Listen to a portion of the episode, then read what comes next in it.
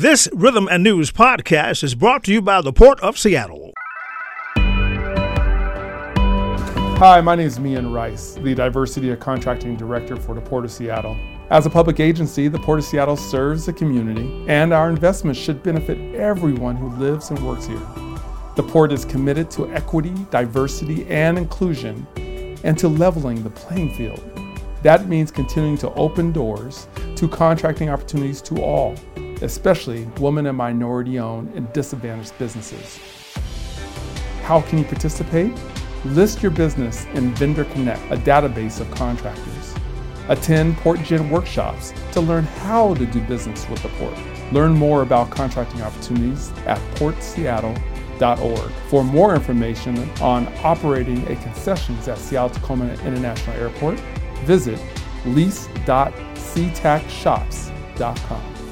The Black Future Co-op Fund is celebrating Black Philanthropy Month to help highlight black giving and investing in the black community. Here to talk about this issue is T'wina Nobles, one of the architects of the Black Future Co-op Fund and a state senator from the Tacoma area. Good morning, Tawana. Good morning. How are you? I'm doing well, and yourself? Oh, I'm doing good. I feel blessed. I cannot complain. I'm not going to complain either. I, you know, I'm, I'm, you know, I was able to stand up straight and take a deep breath this morning, so I'm very happy. Listen. Amen. right. T'wina, uh, first of all, uh, let's talk a little bit about Black History Month. I mean, I'm sorry, Black Philanthropy Month. Uh, can you provide our listening audience with a little background information on Black Philanthropy Month? You know, who started it and its its overall purpose?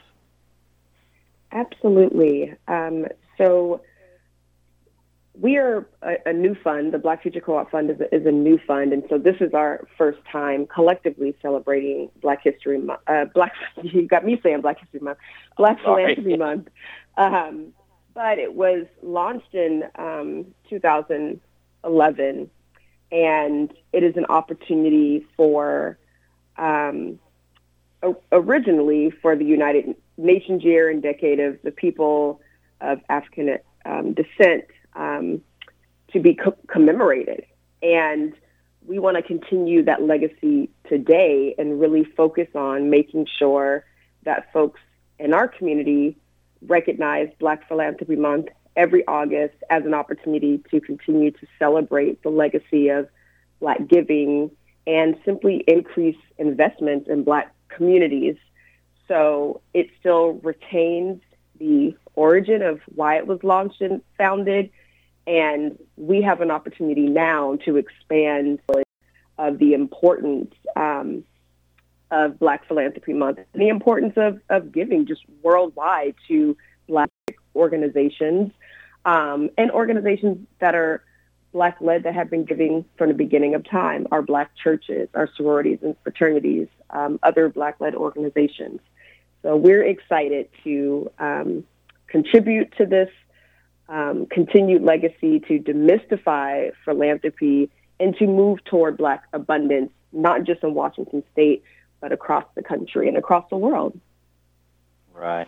And T'wina, you you work um, at, a, at a nonprofit, uh, the Urban League of of Tacoma. Um, you're you're very familiar with that space and the needs that are out there, some of the resources that are out there, um, and you know making sure that those resources really get into the community, into the hands of people who need them the most. With that being said, you know, how important is it for us collectively as a community um, to really dig in uh, and get involved with, uh, you know, giving um, to our various organizations and giving to our community in a number of ways. That could be monetarily, that could be through um, sweat equity, um, you know, but how important is that, especially now given uh, the needs that are out there that have been ex- uh, further exposed due to COVID?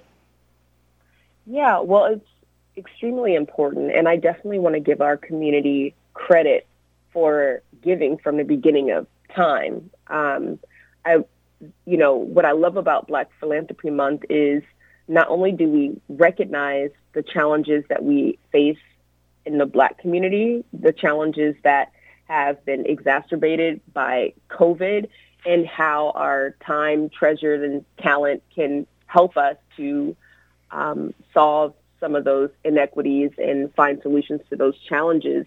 I want to give our community credit for being givers all the time, um, even you know before we were an, an enslaved people, while we were an enslaved people, and um, continuing today.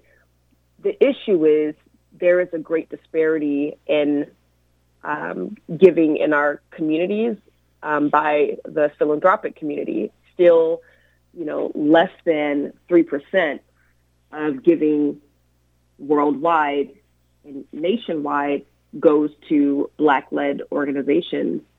Um, as it relates to philanthropic giving. And so we have an opportunity to do something about that by elevating the needs of our community, by celebrating um, our legacy of giving as black and um, as black people and people people of African descent. But there is still so much more work to do. There is so much money that is out there that can help to solve some of the challenges that we face in our community and help us to close a lot of the gaps. But that money is still not making it to our Black-led organizations. I'm grateful for every donation that comes to Tacoma Urban League or the organizations that are led by the other architects of the Black Future Co-op Fund. But we are receiving a small fraction of the amount of philanthropic dollars that are out there. And so Black Philanthropy Month is to encourage folks to give to Black-led and Black philanthropic organizations to make sure that they recognize the vital contributions of the Black community. And Black Philanthropy Month also, like I said, recognizes contributions of Black folks who continue to give. But we want to see significant investments. We want to stop receiving, you know, pennies on the dollar. We want this country and this world to make significant investments in the Black community um, everywhere. And by highlighting Black Philanthropy Month, by um, the series of events that we are going to um, invite our community to, um, whether they're you know giving or not.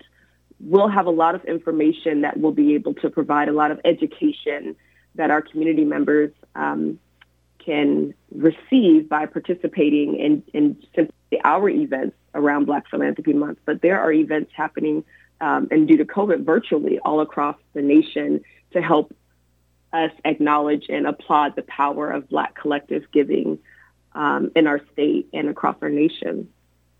Right. And T'wina, uh, you let me into my next uh, uh, question actually, because I was going to talk about the, um, you know, how you guys have really went about uh, addressing and highlighting Black Philanthropy Month here locally, because you guys have put together a, a series of, of virtual events and workshops um, that really are meant to educate and inspire and enlighten people uh, and really um, get us to start uh, addressing some of these disparities that exist when mm-hmm. it comes to our um, local community-based organizations and the resources that they so desperately need to be able to expand uh, their reach and impact. Can you kind of talk about some of those events? Absolutely. So we are launching a lot of initiatives or programs um, that folks that are common to folks who celebrate um, and acknowledge Black Philanthropy Month. So I do want to give um, thanks to our governor for pro- proclaiming August as Black Philanthropy Month in Washington State. Um, we are also inviting everyone listening and your friends and family to our virtual panel series where we're going to explore the legacy of Black generosity and how we invest in our own liberated future, a liberated future that will be by, for, and with Black Washingtonians. So all throughout August, we have panels that will focus on Black philanthropy, um, being community care, and how we can go from institutional phil- philanthropic redlining to Black freedom. And we know folks want to know where is the money. As we're saying, we're still receiving less than 3% of the money that's out there. Well, where is the money? Well, let's talk about it. And so we have a, a panel with some um, foundations and corporations and other philanthropic leaders so we can hold them accountable, especially the folks who um, told us that they were um, going to make sure that they were going to be anti-racist, that they were going to um, uplift Black lives. They chanted Black Lives Matter, posted it all over their social media, and so we want to see um, those pledges carried out.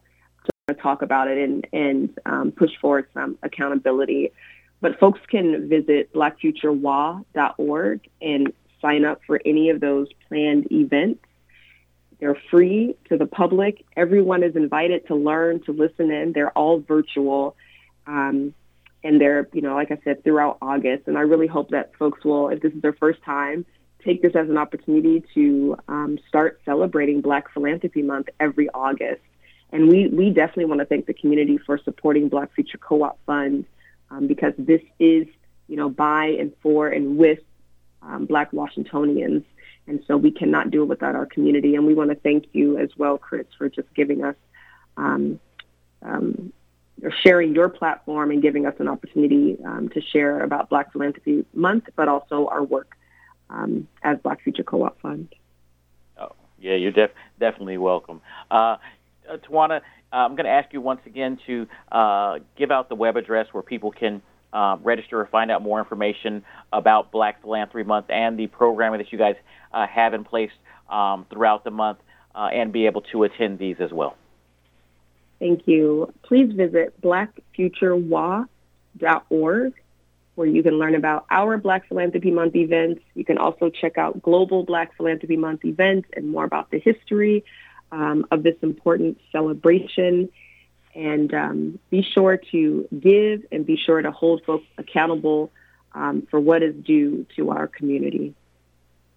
All right. And I want to thank you and your uh, collective architects of the Black Future Co-op Fund for what you guys have done already with the fund. Um, you guys have given out, um, have collected some quite a bit of money.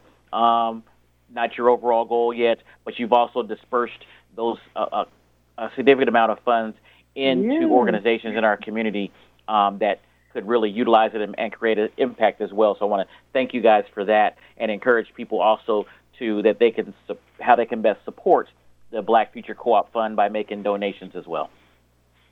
Absolutely. Again, thank you so much. Um, our goal for you know the next year is to raise 25 million. We've already raised 12 million and invested 1 million back into the community through a series of grants. I do want to thank our co-organizers for helping us um, put together Washington's Black Philanthropy Month. So thanks to the ES Fund, Lindsay Hill and Morgan Dawson, Philanthropy Northwest, Renton Regional Community Foundation, and the Seattle Foundation. And again, thank you so much for having me on the show to talk about the Black Future Co-op Fund. All right. Well, T'wina, I want to thank you for joining us on today's show. Uh, wish you uh, the best in all of your endeavors, and also, more importantly, with the Black Future Co-op Fund, um, that you guys just continue having a great deal of success uh, in all of your endeavors in raising funds and investing those funds uh, into our community. So, thank you so much for all that you guys are doing.